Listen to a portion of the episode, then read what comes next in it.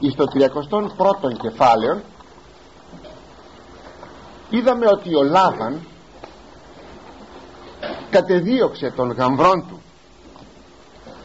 Τον Ιακώβ δια να τον επιστρέψει πίσω. Και αρχίζει βεβαίως ο Λάβαν να λέγει στον Ιακώβ πολλά πράγματα. Όπως επί παραδείγματι γιατί δεν μου το ανήγγειλες ότι θα φύγεις και εγώ όταν μου το έλεγες εμένα εγώ θα σε εξαπέστειλα με τεφροσύνης και με τα μουσικών και τυμπάνων και κιθάρας. Φυσικά περιττό να σας πω ότι αυτά θα αποτελούσαν παραμύθια. Είναι οπωσδήποτε λόγια ανθρώπου που λέγει κατόπιν εορτής. Κατόπιν εορτής βέβαια ομιλεί περί μουσικής. Και ούκ αξιώθην καταφυλίσε τα παιδεία μου και τα στιγατέρας μου. Δεν αξιώθηκα λέγει να φιλήσω τα παιδιά μου τα εγγόνια μου τις κόρες μου.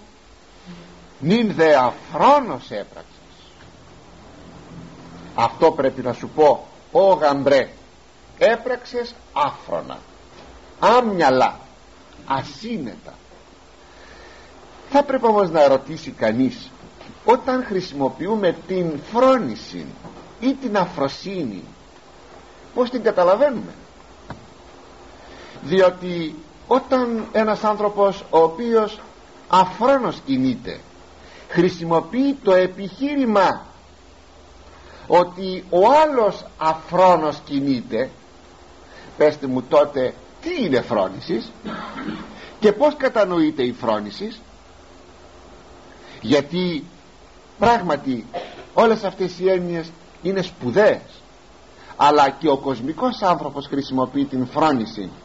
Αλλά πως τη χρησιμοποιεί; Ο Κύριος μας είπε ότι η ή του αιώνος τούτου είναι φρονιμότερη των ιών του φωτός της Βασιλείας του Θεού.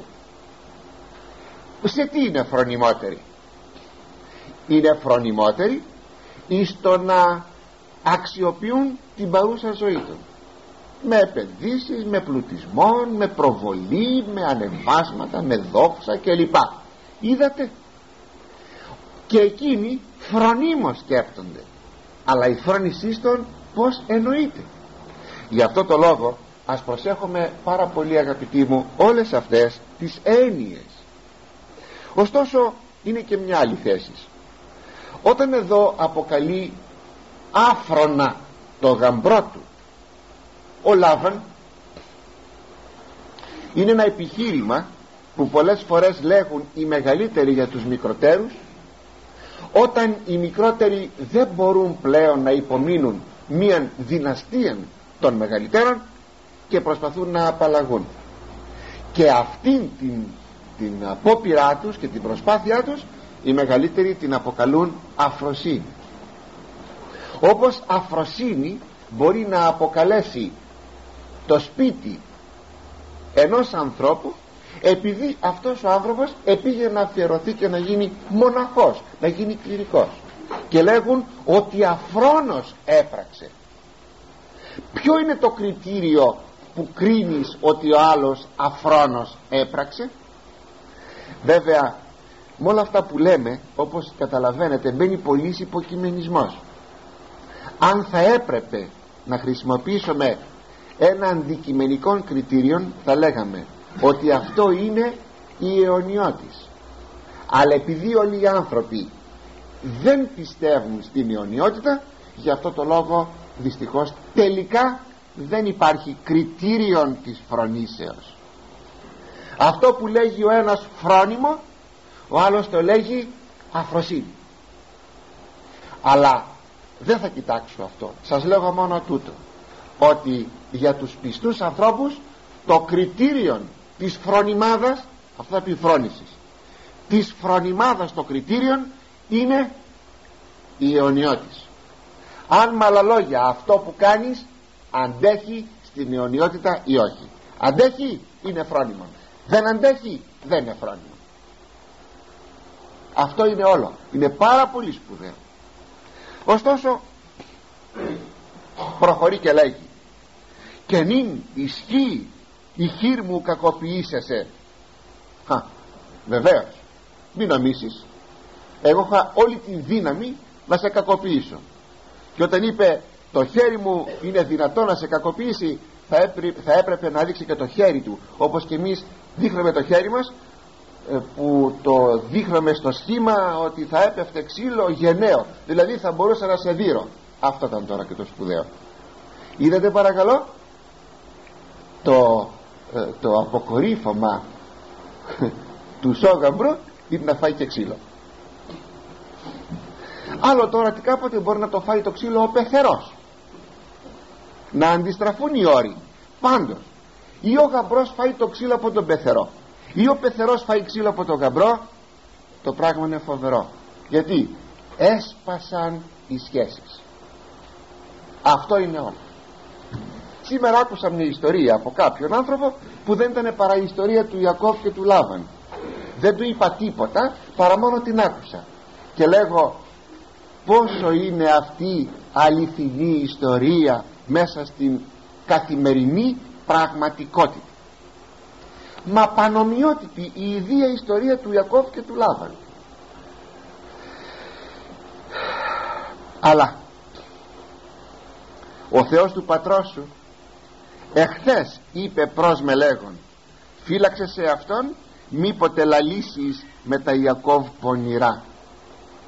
Αλλά τι να σου κάνω ο Θεός του πατέρας σου όχι ο Θεός μας διότι ο Λάβαν δεν αποκλεί βέβαια τον Θεό του Ναχόρ ή το Θεό του Αβραάμ καλύτερα. Όχι του Ναχόρ καλύτερα του Αβραάμ. Γιατί του Ναχόρ κάνει εδώ χρήση αλλά ο Ναχόρ όμως ο πατέρας του Αβραάμ δεν εγνώριζε τον αληθινό Θεό. Αντιθέτως ο Λάβαν έχει τους θεούς του Ναχόρ ο Λάβαν όμως είναι ένας μεσοβέζικος άνθρωπος. Δεν αποκλείει τον Θεό του Αβραάμ αλλά έχει όμως και τους θεούς τους δικούς του. Εδώ λέγει ο Θεός του πατέρας σου ήρθε εχθές και μου είπε πρόσεξε μη πεις καμία πονηρή κουβέντα εις τον Ιακώβ.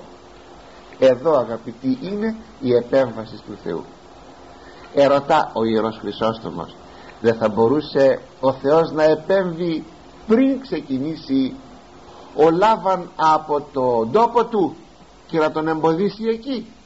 Ναι αλλά πως θα ήξερε όμως ο Ιακώβ και οι γυναίκες του ότι ο Θεός τους προστατεύει; Και αφήνει τα πράγματα ο Θεός να φτάνουν.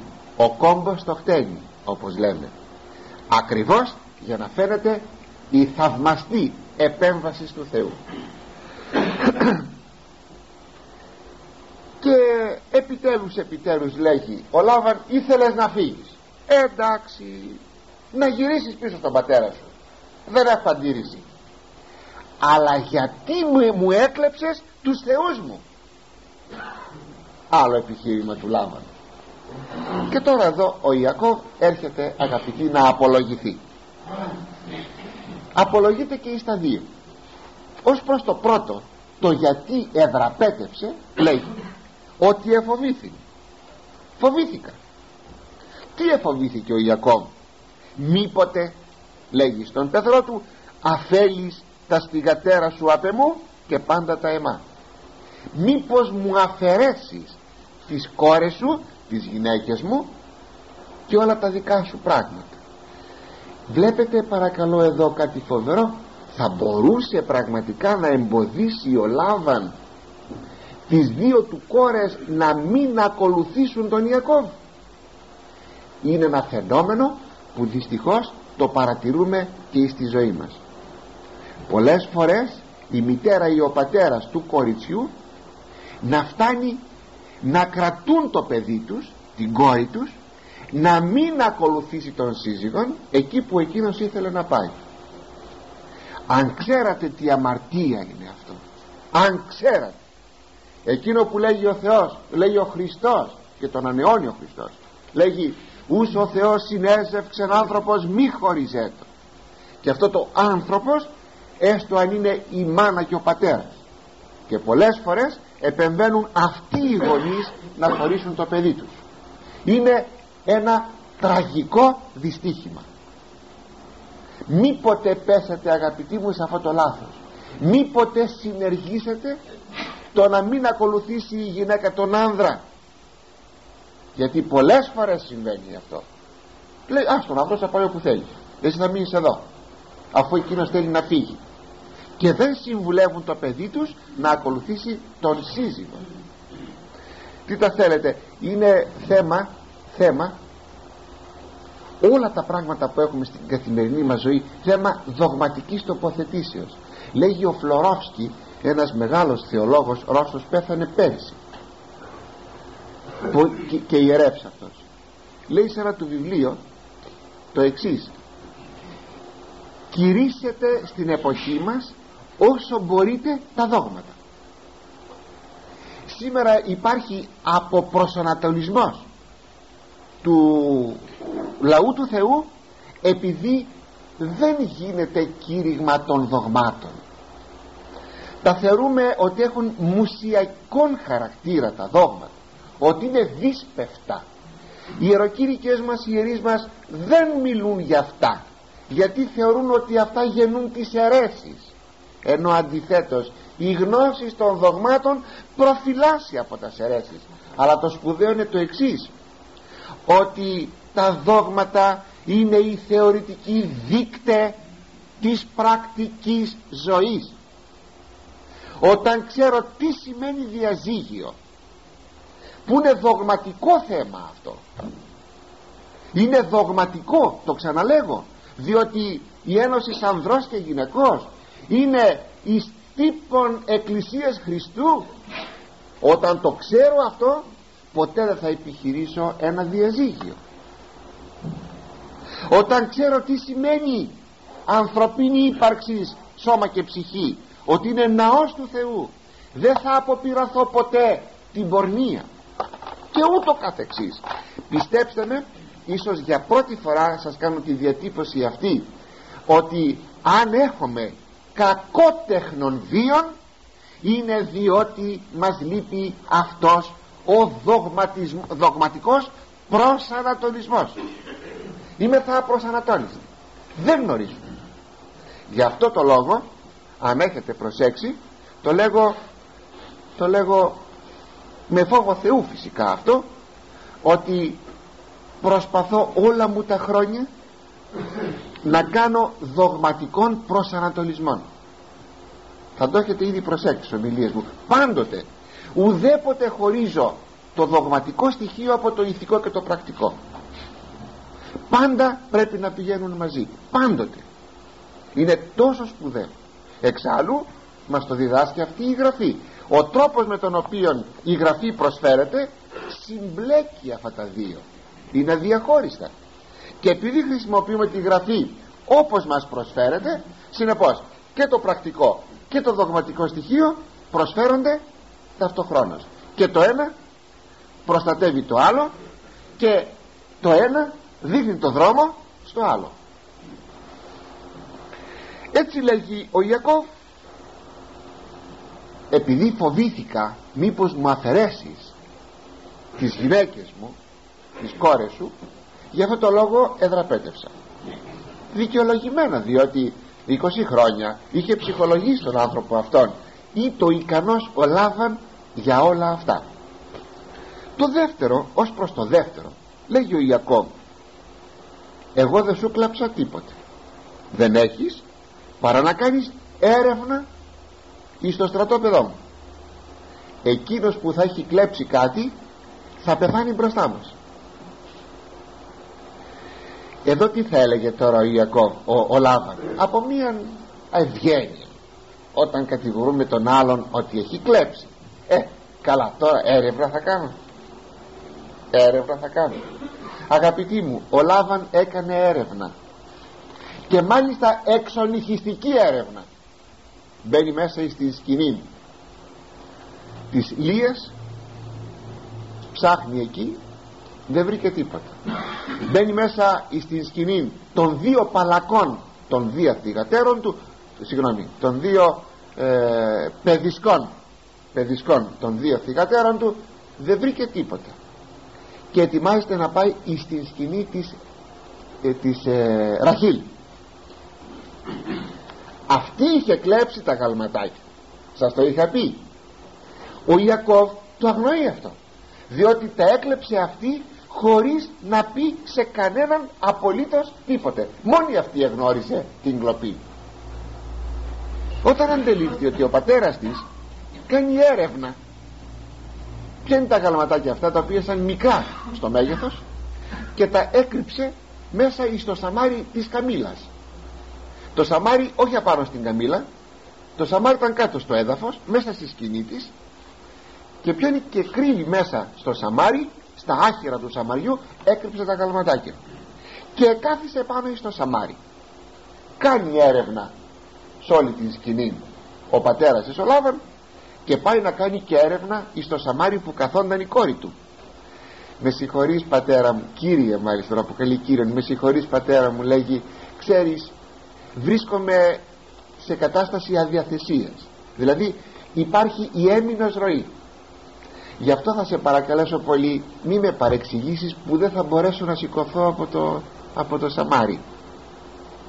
Σημειώσατε ότι ήδη στους Βαβυλωνίους η γυναίκα ευρισκομένη εν αδιαθεσία εθεωρεί το ακάθαρτος. Αυτό αργότερα θα γίνει νόμος του Μωυσέως. Τώρα όμως το έχουν σαν συνήθεια οι Βαβυλώνοι. Και συνεπώς εκείνος που θα ίγγιζε μια γυναίκα με αυτήν την έννοια ε, θα θεωρείται και αυτός ακάθαρτος. Απέφευγαν λοιπόν να εγγύσουν μια γυναίκα στην κατάσταση που έβρισκεται. Έτσι λοιπόν ο πατέρας της εσεβάστη αυτό που η κόρη του τι, του είπε και δεν έκανε έρευνα εις το Σαμάρι εις το οποίο είναι κάθετο. Μέσα εις το οποίο είχε κρυμμένα τα γαλματάκια αυτή. Και εγλίτες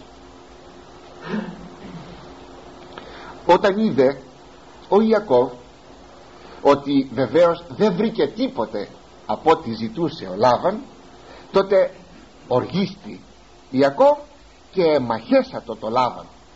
Τσακώθηκε.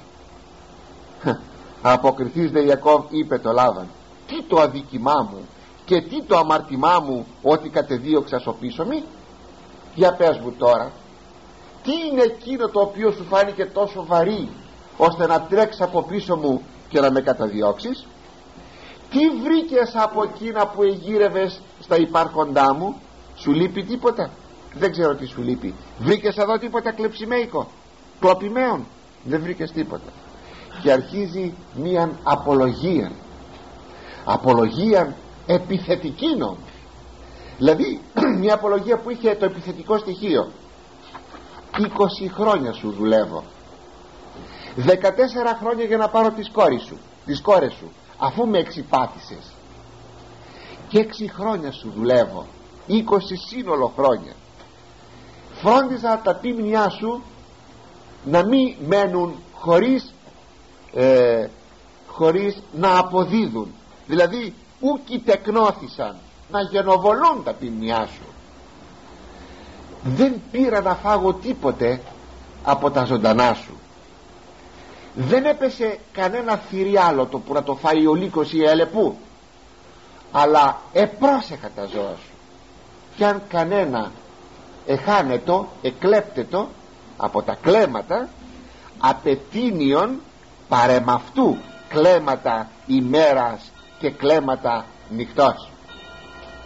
Εάν λέγει εάν λέγει έγινε το μία κλοπή επλήρωνα εγώ εκείνο το οποίο εσύ έχανες και προσέξτε ένα ωραίο χωρίο τι έννοια έχει. Εγενόμην της ημέρας συγκαιόμενο στο καύμα και το παγετό της νυχτός και αφίστατο ο ύπνος μου από τον οφθαλμόν μου. Λέγει ότι την ημέρα υπέφερα από, από τον καύσωνα του ηλίου και το βράδυ από το κρύο της νυχτός για να μπορέσω να σου αποδώσω και για να πάρω τις δυο σου θυγατέρες. Εδούλευσά σι 14 έτη αντί των δύο θυγατέρων σου και έξ έτη εν της προβάτης σου αυτό το σημείο θα το πάρει αγαπητοί μου ο Άγιος Ανδρέας Κρήτης ο οποίος είναι ο ποιητής του Μεγάλου Κανόνος τον οποίον Μεγάλον Κανόνα ψάλομαι ε, από την Καθαρή Δευτέρα μαζί με το Μεγάλο Απόδειπνο. Και μετά τμήματα τμήματα και μετά όλων μαζί όταν θα τελειώσει αυτός ο υπέροχος κανόν ο οποίος αποτελείται από 350 κάπου εκεί τροπάρια γι' αυτό και λέγεται μεγάλος κανόν σε ένα τροπάριό του λέγει ο Άγιος Ανδρέας Κρήτης τώρα με την ευκαιρία της Σαρακοστής γιατί είναι κατανικτικός αυτός ο κανόν και σας είπα λέγεται τώρα τη Μεγάλη Σαρακοστή και αν θυμάμαι καλά αυτό που θα σας πω τώρα λέγεται την πρώτη εβδομάδα ε, της Σαρακοστής είναι δηλαδή από τα πρώτα τροπάρια. Λέγει ότι ο Ιακώβ είχε πάρει δύο γυναίκες τη Λία και τη Ραχήλ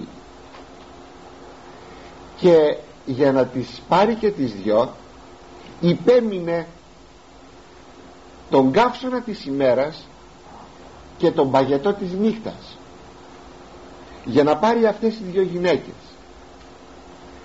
Η μία ή το ε, πολίτοκος η άλλη δεν είχε παιδιά. Η Λία ή το υπολίτοκος η Ραχήλ δεν είχε παιδιά.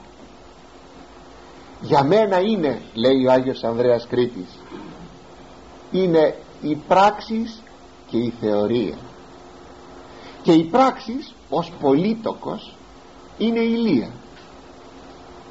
Και η θεωρία ως μη γενόσα αλλά ανεβάζουσα τον άνθρωπο προς τα πάνω είναι η Ραχήλ και για να πετύχεις ο ψυχή μου λέει ο Άγιος Ανδρέας Κρήτης να επιτύχεις την πράξη και την θεωρία πρέπει και εσύ να ζεσταθείς την ημέρα και να καείς από τον καύσωνα του αγώνος και τον παγετό της νύχτας.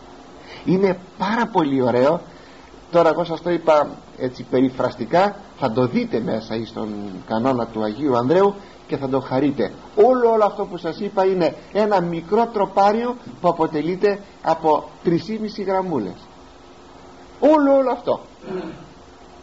Και πράγματι αγαπητοί ο χριστιανός πρέπει να δουλέψει σε όλη του τη ζωή να πετύχει αυτά τα δύο. Την πράξη και την θεωρία. Εξάλλου ε, οι πράξεις επίβασης θεωρίας όπως λέγουν όλοι οι πατέρες. Το να φτάσεις στη θεωρία πρέπει να χρησιμοποιήσεις την κλίμακα της πράξεως. Και ποια είναι η θεωρία; Είναι η θεωρία του προσώπου του Θεού. Και ποια είναι η πράξη είναι η πρακτική ζωή. Είναι η τήρησης των εντολών για να φτάσεις να είδεις πρόσωπο Θεού πρέπει να τηρήσεις τις εντολές.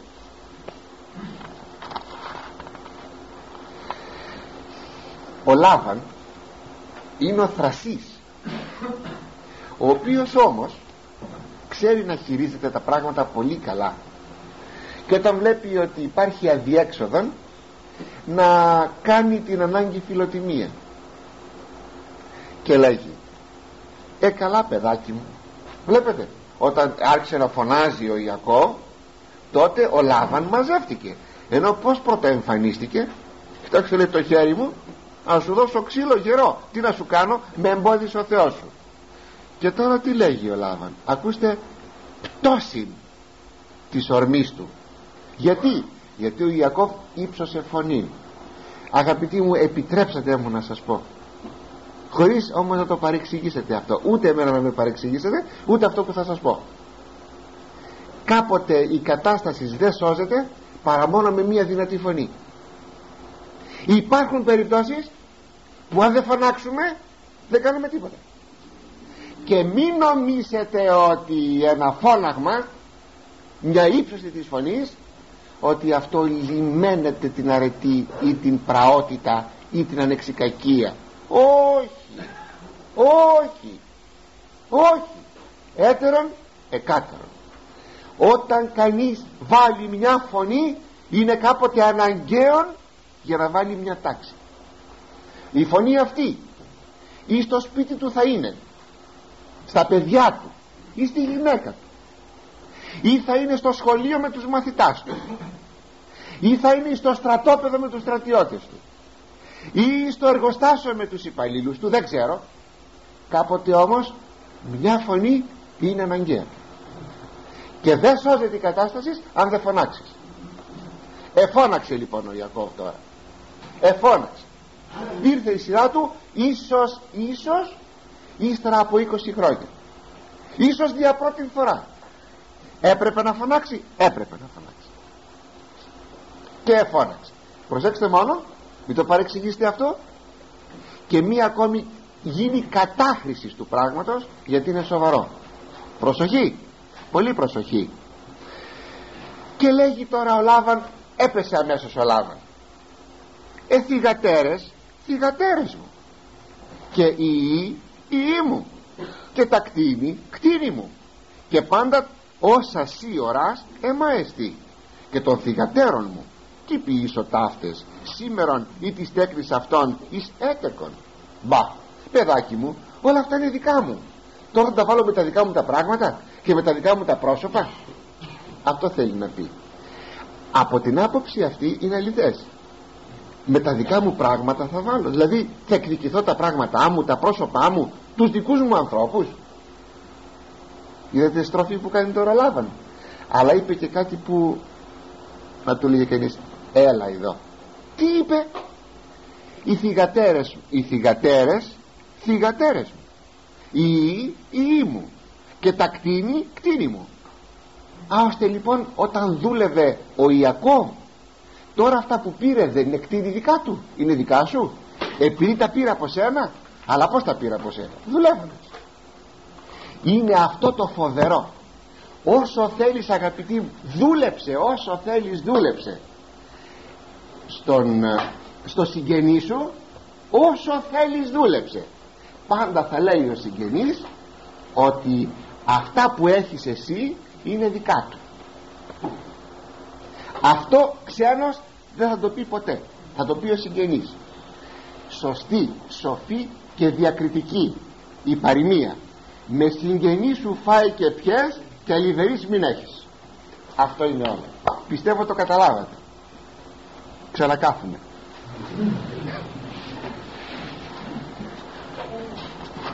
μείνουν δεύρο διαθόμεθα διαθήκη. Έλα παιδάκι μου να κάνουμε μια συμφωνία. Είδατε; Πως τώρα όλα αυτά; Τα γλυκά τα λόγια. Γιατί υψώθηκε η φωνή. Έλα παιδάκι μου θα κάνουμε συμφωνία. Και πρόσεξε μάρτης μας θα είναι ο Θεός γιατί κανείς δεν μας βλέπει. Θα βάλαμε μια στήλη από πέτρες. Και αυτό θα είναι το σημάδι ούτε εγώ θα έρθω προς εσένα με επιθετικούς σκοπούς ούτε εσύ προς εμένα. Συμφωνείς; Συμφωνώ λέγει ο Ιακώβ. Γιατί φυσικά ο Ιακώβ δεν είχε καμία πρόθεση ποτέ να ξαναπάει στην γη Χαράν και τι να κάνει. Τι να κάνει; Η ανάγκη τον έφερε μέχρι εκεί. Μήπως ο πατέρας του δεν ήταν πλούσιος; Αλλά αυτή η συμφωνία όπως αντιλαμβάνεστε δεν ήταν υπέρ του Ιακώβ. Αδιάφορη για τον Ιακώβ. Αλλά η συμφωνία ετε, ετίθετο από τον Λάβαν και απέβλεπε πάλι στο δικό του συμφέρον. Γιατί ξέρετε αυτό δεν μας το λέγει η Γραφή. Δεν μας το λέγει. Αλλά μας λέγει μόνο η αρχαιολογία ένα σημείο εδώ και από εκεί μπορούμε να κρίνουμε το γιατί το λέγει η Γραφή αυτό. Και γιατί η Ρεβέκ, συγγνώμη, η Ραχή έκλεψε τα αγαλματάκια ακούστε. Αυτοί οι θεοί οι εφέστοι δηλαδή αυτές οι θεότητες τα αγαλματάκια ήταν οι θεοί ενός σπιτιού. Όπως έχουμε εμείς τον προστάτη μας Άγιο. Εκείνος που κατήχε τους εφεστίους θεούς εκείνος κατήχε και τα δικαιώματα μιας περιουσίας της οικίας περιουσίας. Με άλλα λόγια τα παιδιά του Λάβαν κατέχοντας τα αγαλματάκια αυτά του σπιτιού των, του πατέρα των θα μπορούσαν ανα πάσα στιγμή να διεκδικούν κληρονομικά δικαιώματα. Αυτό μας απεκάλυψαν ε, μας απεκάλυψε η αρχαιολογικής σκαπάνη συνεπώς η, η Ραχή φαίνεται ότι εσκέφτηκε όπως συνήθως σκέπτονται τα παιδιά όταν φεύγουν από το σπίτι για να, για να αποβλέπει σε κληρονομικά δικαιώματα. Επήρε λοιπόν τα αγαλματάκια για να προβάλλει κληρονομικά δικαιώματα. Για να έρθει κάποτε να υπεί ότι εγώ ομοίως κληρονομώ τον πατέρα μου. Αλλά αλλά ο Λάβαν ο τσιγκούνης Λάβαν να δώσει στον γαμπρό περιουσία να πάρει κληρονομιά ο γαμπρός που ακούστηκε αυτό. Αυτό το φοβερό που νομίζει ο πεθερός πολλές φορές ότι ο γαμπρός δεν είναι παιδί του και ότι η περιουσία πρέπει να μοιραστεί στα αγόρια του όχι στις κόρες. Σαν οι κόρες να μην είναι παιδιά του ούτε οι γαμπροί είναι παιδιά του. Είναι μια φοβερή δεν τα βρήκε. Και όπως αντιλαμβάνεστε τώρα μη βρίσκοντας τα αγαλματάκια δεν μπορεί να ξέρει περί της τύχης των αγαλματιδίων αυτών συνάπτει συμφωνία. Τι να κάνει; Και αμέσως λέει κοίταξε μάρτυράς μας ο Θεός όπως θα λέγαμε χάσαμε ένα έγγραφο γιατί τι ήταν αυτά τα αγαλματάκια ήταν ένα είδος εγγράφου τροφοντινά ένα τεκμήριο κληρονομικών δικαιωμάτων. Χάσαμε το έγγραφο. Τώρα τι κάνουμε παίρνουμε μάρτυρες και τους ορκίζουμε για να στερεώσουμε εκείνο που θέλουμε. Και τι λέγει ορκίζει τον Ιακώβ στον Θεόν των πατέρων του ότι δεν θα διαβεί ποτέ αυτό το όριο να κινηθεί προς τον Λάβαν γιατί; Τι θα έκανε να κινηθεί προς τον Λάβαν ο Ιακώβ; Τι θα έκανε; Για να μην ζητήσει περιουσία. Ακούσατε παρακαλώ. Πόσο ανθρώπινα ε. Πόσο ανθρώπινα. Και αυτά πόσο μας, μας διδάσκουν.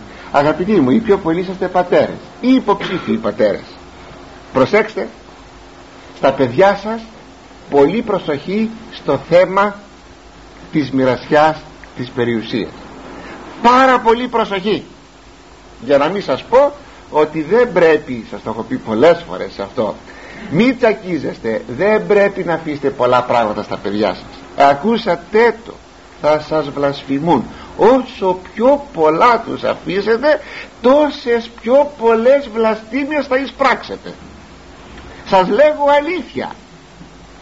Αλλά και αν δεν αφήσετε και τίποτα πάλι θα εισπράξετε. Αφήσετε τόσο που να κινήσουν τη ζωή τους τα παιδιά σας.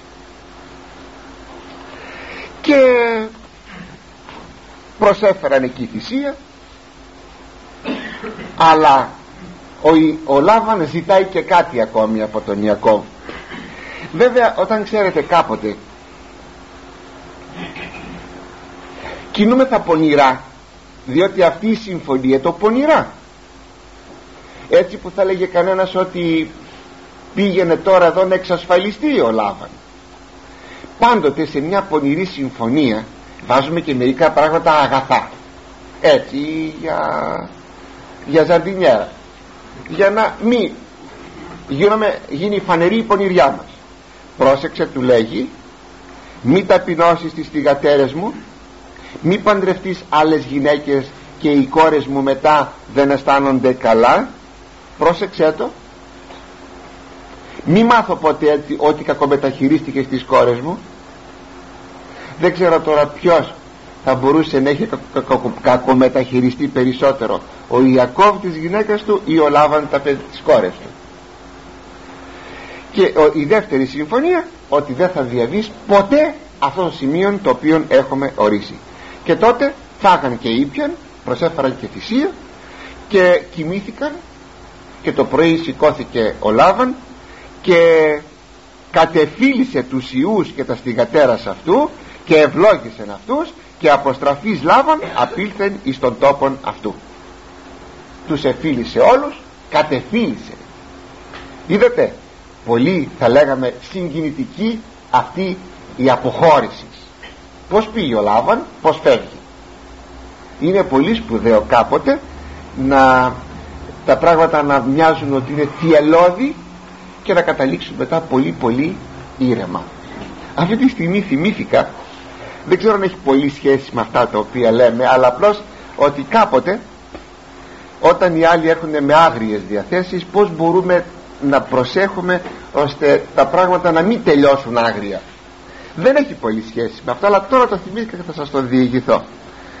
Όταν τελείωσα το γυμνάσιο ο ιεροκήρυξ της περιοχής μας με παρεκάλεσε να πάρω μία ανακοίνωση, ένα χαρτί που έλεγε για την εξομολόγηση των παιδιών πότε θα γίνεται να πάω να την αναρτήσω στις ανακοινώσεις του γυμνασίου. Μπαίνω μέσα. Καλημέρα σας κύριε γυμνασιάρχα τον είχα και εγώ γυμνασιάρχη αυτόν δεν με γνώρισε αμέσως. Ε, θα παρακαλέσω πάρα πολύ κύριε γυμνασιάρχα αν είχατε την καλοσύνη να μας επιτρέψετε να αναρτήσουμε αυτή την ανακοίνωση εκεί στην πινακίδα των ανακοινώσεων. Είναι για την εξομολόγηση των παιδιών. Και αρχίζει κάτι φωνές. Εσείς ναι, και οι πρόσκοποι και οι δείξη και οι μπήξη μας έχετε πήξει εδώ πέρα με ανακοινώσεις με τούτα με εκείνα. Άρχισε να φωνάζει. Δεν φαντάζεστε πόσο να φωνάζει εγώ τα χρειάστηκα. Έμεινα με το χαρτί στα χέρια και δεν ήξερα τι να κάνω. Τον άφησα είπε είπε είπε ξεθύμανε. Και μετά του λέγω κύριε Γυμνεσάρχα πως πάει η υγεία σας; Γιατί ξέρετε ήμουν μαθητής σας Α, πότε ήσουν μαθητής μου; Ήμουνα τότε μαθητής σας και θυμάμαι από τότε ότι υποφέρατε από ρευματισμούς. Πως πάει η υγεία σας; Αχ παιδάκι μου τι να σου πω ε, ε άλλο έτσι άλλο έτσι τι είναι αυτό το χαρτί που κρατάς στα χέρια σου; Κύριε Μεσάρχα, είναι μια ανακοίνωση για τις ανακοινώσεις. Δώσε μου την να πάω να τη βάλω. Όχι, όχι, μην κάνετε κόπο, κύριε Μεσάρχα. Δώσε μου την να πάω να την καρφώσω εγώ. Παρίστε. Παρίστε.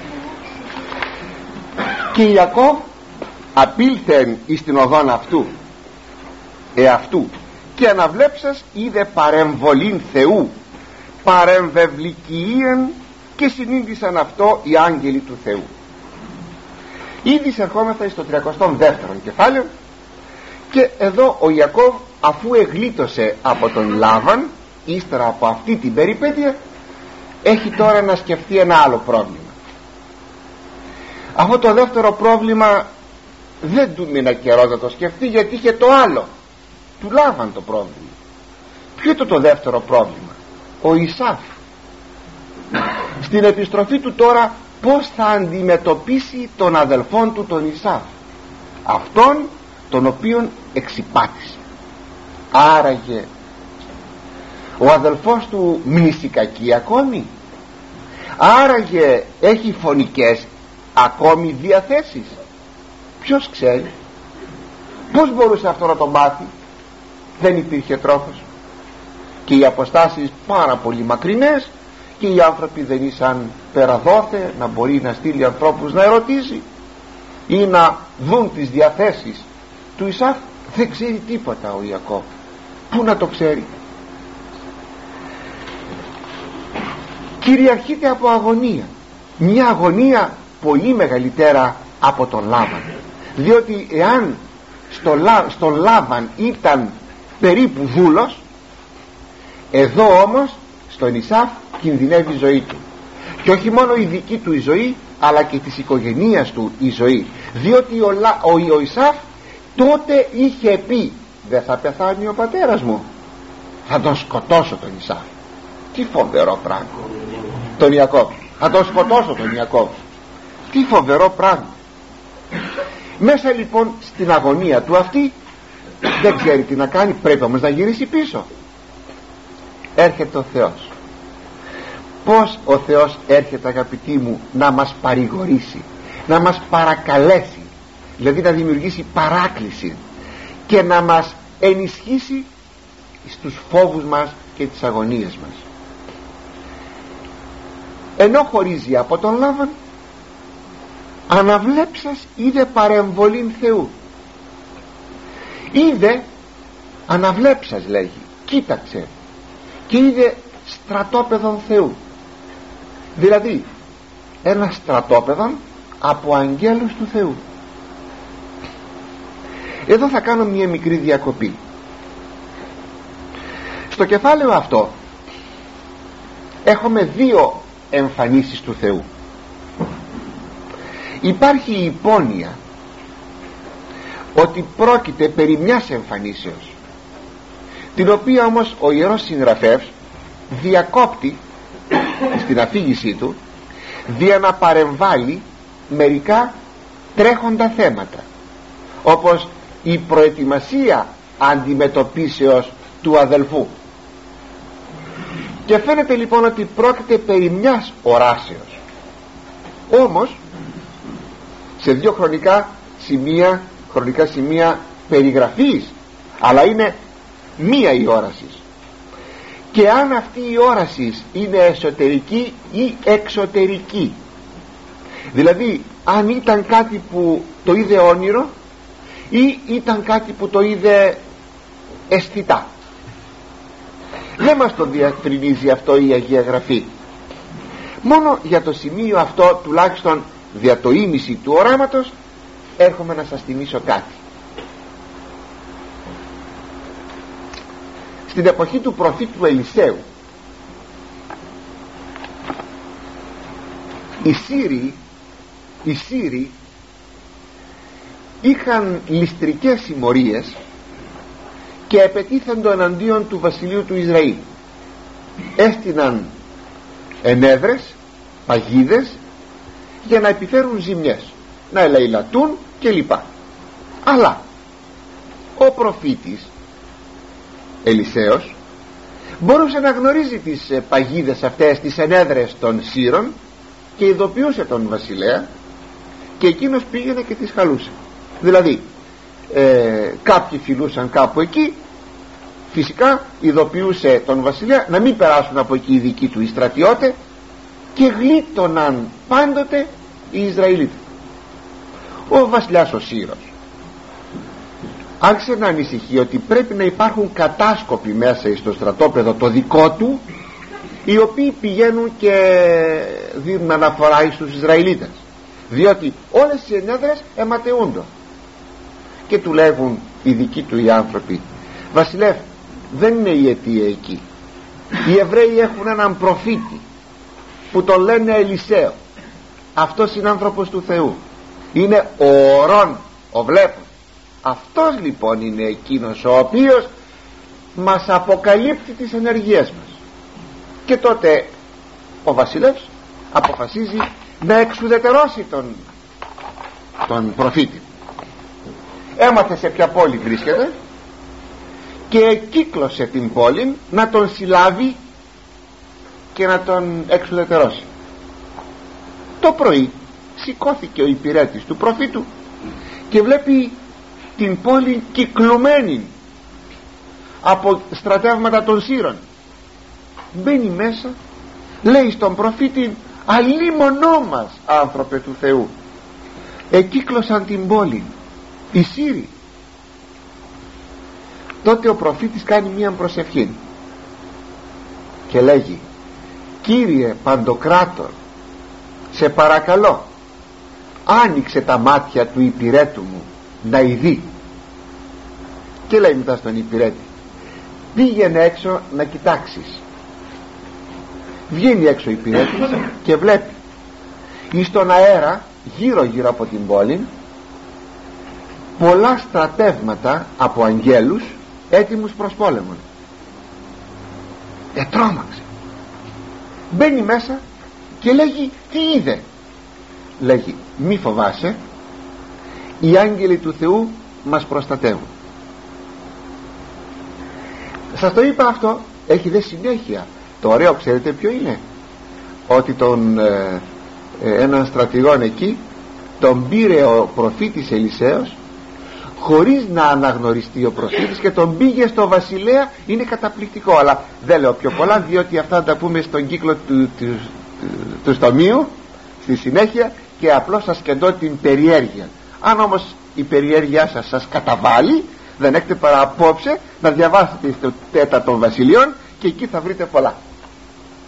Λοιπόν το ίδιο πράγμα συμβαίνει αγαπητοί μου τώρα εδώ και με τον Ιακώβ. Γιατί ενεφανίσει το στρατόπεδο των αγγέλων εις τα μάτια του υπηρέτου του προφήτου Ελισέου δια να δοθεί η απάντηση ότι ο Ελισέος προστατεύεται. Και δεν πρέπει να φοβείται έτσι και εδώ. Γιατί είδε το στρατόπεδο των αγγέλων ο Ιακώβ; Ότι προστατεύεται και δεν πρέπει να φοβείται. Έτσι του δίνει ο Θεός μία ωραία εικόνα. Μη φοβάσαι Ιακώβ. Θα αντιμετωπιστεί και το πρόβλημα που σε απασχολεί ο αδελφός σου. Και τότε ο Ιακώβ απεκάλεσε τον τόπον εκείνον παρεμβολή Θεού. Αυτή ότι είναι ο τόπος αυτός παρεμβολή στρατόπεδο του Θεού. Και ετοιμάζει τώρα ο Ιακώβ την συνάντηση με τον αδελφόν. Είναι μια συνάντηση πολύ έξυπνη. Ενώ παίρνει την πληροφορία από τον Θεό ότι θα προστατευτεί παρά ταύτα αγαπητοί ο Ιακώβ φοβείται. Ίσως η φόβη του να είναι υπερβολική ίσως ακόμη ίσως ακόμη ε, να σκέπτεται ότι χωρίς αυτό να είναι απιστία ότι ναι μεν ο Θεός θα με προστατεύσει αλλά πρέπει να λάβω και εγώ τα μέτρα μου. Και αν μεν έτσι σκεπτόμεθα αυτό είναι πολύ ορθόν διότι ποιος ποτέ θα έριπτε τον εαυτό του σε κίνδυνο και θα έλεγε το επιχείρημα ε και τι με αυτό τι έχω εγώ να προσέχω ο Θεός θα με προστατεύσει. Είναι ορθή αυτή η θέση. Ας το προσέξουμε. Ποτέ μη πούμε ότι ο Θεός θα με προστατεύσει και εγώ δεν λαβαίνω τα μέτρα μου. Παίρνω την κούρσα μου και τρέχω με 180 χιλιόμετρα το επιχείρημα. Ο Θεός θα με προστατεύσει. Δεν θα σε προστατεύσει ο Θεός. Πρόσεξε το. Ξέρεις πως θα σε προστάτευε αν έτρεχες 180 χιλιόμετρα; Μόνο όταν έτρεχες για να σώσεις μια ψυχή επί παραδείγματι. Έναν άνθρωπο που τραυματίστηκε δεν ξέρω τι τότε μια ανάγκη σε κάνει και τρέχεις. Τότε θα σε προστατεύσει ο Θεός. Αν τρέχεις από ένα από ένα ξέρω εγώ μια επιθυμία σου τότε πρόσεξε. Είναι εκείνο το ου και εκπειράσεις Κύριον των Θεών σου. Θα σε εγκαταλείψει ο Θεός. Δεν θα σε προστατεύσει. Συνεπώς μάλλον εδώ πρόκειται περί τούτου του θέματος. Ότι παίρνει μεν την πληροφορία θείας προστασίας λαβαίνει όμως και ο ίδιος τα μέτρα του. Είναι πολύ αξιόλογα τα μέτρα του. Είναι πολύ έξυπνα. Πολύ ευφυή. Ακούσατε. Στέλνει αγγελιαφόρους στην, ε, στην χώρα που έμενε ο Ισάφ. Που έμενε ο Ισάφ; Έμενε στην γη Σιήρ εις χώραν Εδόμ. Εις την Πετρέαν Αραβία λίγο έξω από την Αίγυπτο πολύ μακριά πού βρίσκεται ο Ιακώβ; Ο Ιακώβ βρίσκεται εις τον παραπόταμον Ιαβόκ παραπόταμος του Ιορδάνου ποταμού. Συνεπώς βορείος της Παλαιστίνης. Βρίσκεται κάπου 270 χιλιόμετρα μακριά. 270 χιλιόμετρα. Στέλνει αγγελιαφόρος και να πούνει στον Ισάφ τα εξής λόγια. Ακούσατε το. Ούτως ερείται το κυρίο μου Ισάφ. Ούτως λέγει ο Πέσου Ιακώβ. Μεταλάβαν παρόκισα και εχρόνισα έως νυν. Και γένοντο μη βόες και όνοι και πρόβατα και πέδες και παιδίσκε και απέστειλα αναγγείλε το κυρίο μου Ισάφ. Ή να έβρει ο πέσου χάριν εναντίον σου. Προσέξτε. Πως αποκαλεί τον Ισάφ ο Ιακώβ Κύριον; Ήτανε δίδυμα αδέλφια. Και αν θέλετε του είχε πάρει και τα πρωτοτόκια του πήρε και την ευλογία. Την μεσιακή ευλογία. Τον αποκαλεί παρά τα αυτά Κύριον. Είναι διπλωματικό αυτό; Πείτε ότι είναι διπλωματικό αλλά είναι και ουσιαστικό ο Ιακώβ έχει μετανοήσει. Έχει μετανοήσει για τη συμπεριφορά του αυτή. Ειλικρινά έχει μετανοήσει. Όπως και ο Ισάφ και αυτός τα έχει μετανοήσει με τη σειρά του και αυτός ειλικρινά. Είναι κάτι που θα το δούμε στη συνέχεια. Αλλά παρά την ειλικρινή του μετάνοια ο Ιακώβ χρησιμοποιεί και αυτόν τον τρόπο ξέρετε κάποτε όταν δεν είμαι θα σίγουροι για τα αισθήματα των άλλων εμείς μετανοήσαμε. Αλλά λαβαίνουμε τα μέτρα μας. Και τον αποκαλεί Κύριον. Τον δε αυτόν του τον αποκαλεί δούλον.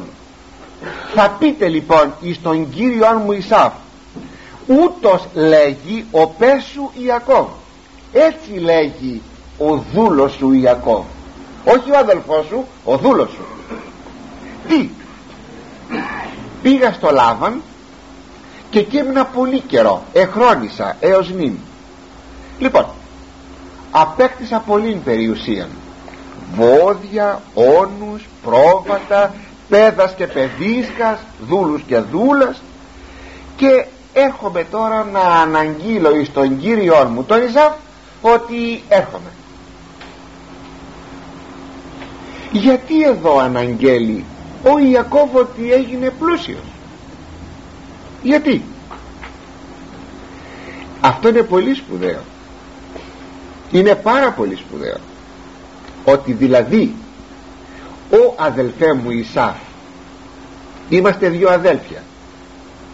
Οπωσδήποτε άμα θα άκουγες ότι ο αδελφός σου έρχεται θα σκέφτηκες τώρα πρέπει να μοιράσουμε την περιουσία αχ αυτή η περιουσία αδελφοί μου αχ να έλειπε αυτή η περιουσία.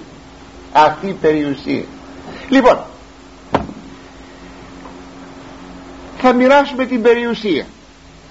Αυτό οπωσδήποτε θα σας στεναχωρήσει γιατί τώρα 20 χρόνια μόνος σου νέμεσε την πατρική περιουσία. Μόνος. Εγώ έλειπα. Αλλά και κάτι άλλο.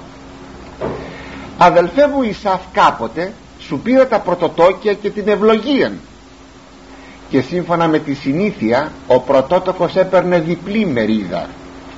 Συνεπώς εγώ θα έπαιρνα τα δύο τρίτα και εσύ το εν τρίτον. Αυτό θα ήρεσε εις τον Ισάφ. Μήπως του ξυπνούσε πάλι μέσα του την μνησικακία την, την εκδικητικότητα και γυρίζοντας ο Ιακώβ για ένα ακόμη λόγο παραπάνω να τον φωνέψει. Να έξυπνα εδώ ο Ιακώβ. Αδελφέ μου γυρίζω πλούσιος. Σαν να του λέει έμεσα χωρίς να το πει. Δεν έχω να διεκδικήσω τίποτε από την πατρική περιουσία. Γυρίζω τόσο πλούσιος ώστε δεν θα ζητήσω τίποτε. Ή το έξυπνο. Δεν είναι το επίδειξης πλούτου ή το προφύλαξης σπουδαίο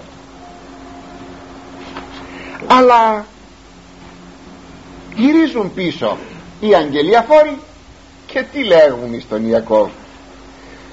Ο αδελφός σου όταν άκουσε ότι έρχεσαι είπε πηγαίνετε και έρχομαι και εγώ με τετρακοσίους άνδρας όση φορά σκέφτηκε ο Ιακώβ άραγε ποιες να είναι οι διαθέσεις του αδελφού μου; Διότι ο ευλογημένος ο Ισάβ δεν είπε ούτε ναι ούτε όχι ούτε καλά ούτε άσχημα άκουσε την είδηση και δεν έδειξε ούτε ευαρέσκεια ούτε δυσαρέσκεια τίποτα το θέμα ανοιχτό. Ξέρετε κάποτε όταν οι άνθρωποι δεν απαντούν δεν δείχνουν τα αισθήματά τους είναι βασανιστικό. Λες πως σκέφτεται τώρα αυτός ο άνθρωπος σκέφτεται έτσι ή έτσι.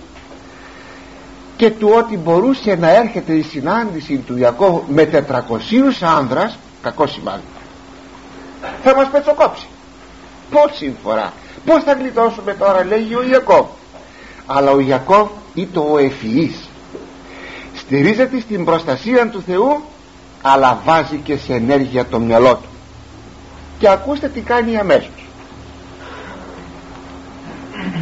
καταρχάς εχώρισε όλο το στρατόπεδό του το οποίο αποκαλείται λαός διότι είχε πολύ κόσμο. Είχε πάρα πολύ κόσμο. Ήταν πράγματι ένας εν μετακινήσει λαός. Με πολλούς δούλους κλπ κλπ. Ξέρετε ότι όταν ο Ιακώβ κατέβηκε στην Αίγυπτο πολλά χρόνια μετά όταν ο Ιωσήφ ο γιος του θα έχει γίνει αντιβασιλεύς η, η μικρή οικογένεια είναι 75 ψυχές. Αλλά δεν κατέβηκαν 75 άνθρωποι. Κατέβηκαν ίσως μερικές χιλιάδες άνθρωποι. Το ξέρετε αυτό; Γιατί ήσαν οι δούλοι. Ήταν το προσωπικό. Ο Αβραάμ είχε 318 οικογενείς. Μόνον άνδρες βάλτε τα παιδιά τους και τις γυναίκες τους. Πρέπει να έφταναν τουλάχιστον τους 3.000 ανθρώπους. Πράγματι ήτο ένας λαός γι' αυτό λέγονται και πατριάρχοι αυτοί.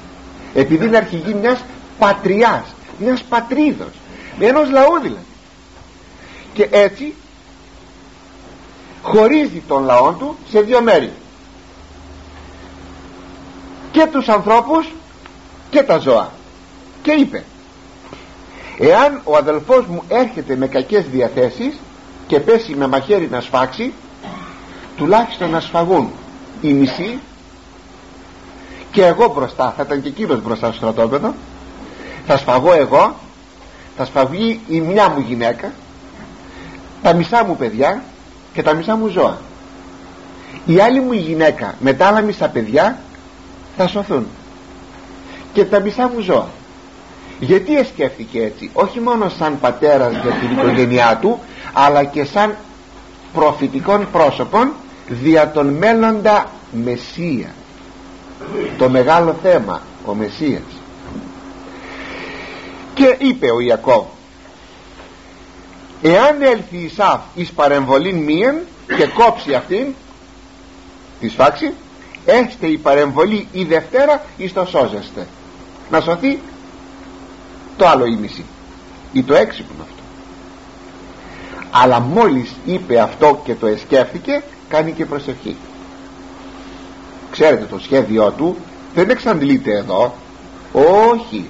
Το σχέδιό του αγαπητοί μου είναι είναι ολόκληρο πρόγραμμα.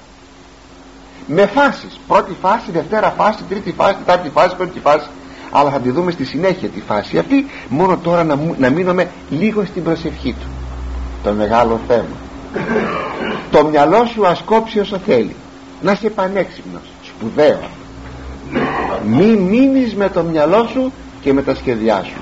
Κάνε προσευχή. Όσο έξυπνος και να είσαι εάν δεν έχεις την Θεία Προστασία δεν έχεις τίποτα. Έτσι λοιπόν και ο Ιακώβ κάνει προσευχή. Ο Θεός του πατρός μου Αβραάμ και ο Θεός του πατρός μου Ισαάκ Κύριε σύ ο υπόνημη απότρεχε στην γη της γενέσεώς σου και εύσε ποιήσω. Σύ που μου είπες καθαρά, καταρχάς καθορίζει ποιος είναι ο Θεός τον οποίον επικαλείται. Ο Θεός του πατέρα του Αβραάμ και του πατέρα του Ισαάκ. Προσέξτε αυτός ο καθορισμός είναι πολύ σπουδαίος. Ξέρει που προσεύχεται σε ποιον Θεό προσεύχεται. Όχι σε μια ανωτέρα δύναμη. Ικανούστομη από πάσης δικαιοσύνης και από πάσης αληθείας είσαι ποίησα στο παιδί σου. Με έχεις χορτάσει από τα αγαθά σου. Εν γάρ ράβδο μου ταύτη διέβην τον Ιορδάνην τούτον νηνή δε γέγονα εις δύο παρεμβολάς. Κύριε κοίταξε. Με ένα ραβδί πέρασα κάποτε πριν 20 χρόνια τον Ιορδάνη ποταμό. Με ένα ραβδί. Και γυρίζω τώρα με δυο στρατόπεδα λαό. Εκφράζει την ευγνωμοσύνη του. Εσύ μου είπες ότι θα με βοηθήσεις. Λοιπόν εξελούμε εκ του αδελφού μου. Εκ χειρός Ισάφ ότι φοβούμε εγώ αυτόν μήποτε έλθον πατάξει με και μητέρα επιτέκτης τον φοβάμαι τον αδελφό μου μήπως με σφάξει. Όλη μου την οικογένεια. Σι δε είπας εύσε ποιήσω και θύσω το σπέρμα σου ως την άμμο της θαλάσσης ή ούκα ρυθμίσετε από του πλήθους εσύ είπες και όλα αυτά ότι θα με προστατεύσεις είδατε το περιεχόμενο της προσευχής. Αποτείνεται προς συγκεκριμένων θεών αναφέρεται στην ευγνωμοσύνη του προβάλλει το αίτημά του και κατακλείει με την υπόσχεση του Θεού. Τι έκανε ο Ιακώβ; Κατοχυρώθηκε. Τι; Και εκοιμήθη εκεί τη νύχτα εκείνη. Έπεσε να κοιμηθεί. Γιατί; Διότι ενεπιστεύει το σχέδιό του ενεπιστεύει την προστασία του και στο χέρι του Θεού. Σήμερα οι άνθρωποι παίρνουν ηρεμιστικά για να κοιμηθούν από τα προβλήματά τους. Ξέρετε γιατί; Γιατί δεν εμπιστεύονται τα προβλήματά τους εις την πρόνοια και την αγάπη του Θεού. Αλλά αγαπητοί μου πρώτα ο Θεός θα συνεχίσουμε την μεταπροσεχή Δευτέρα. Καλή σαρακοστή και να σας ευλογεί ο Θεός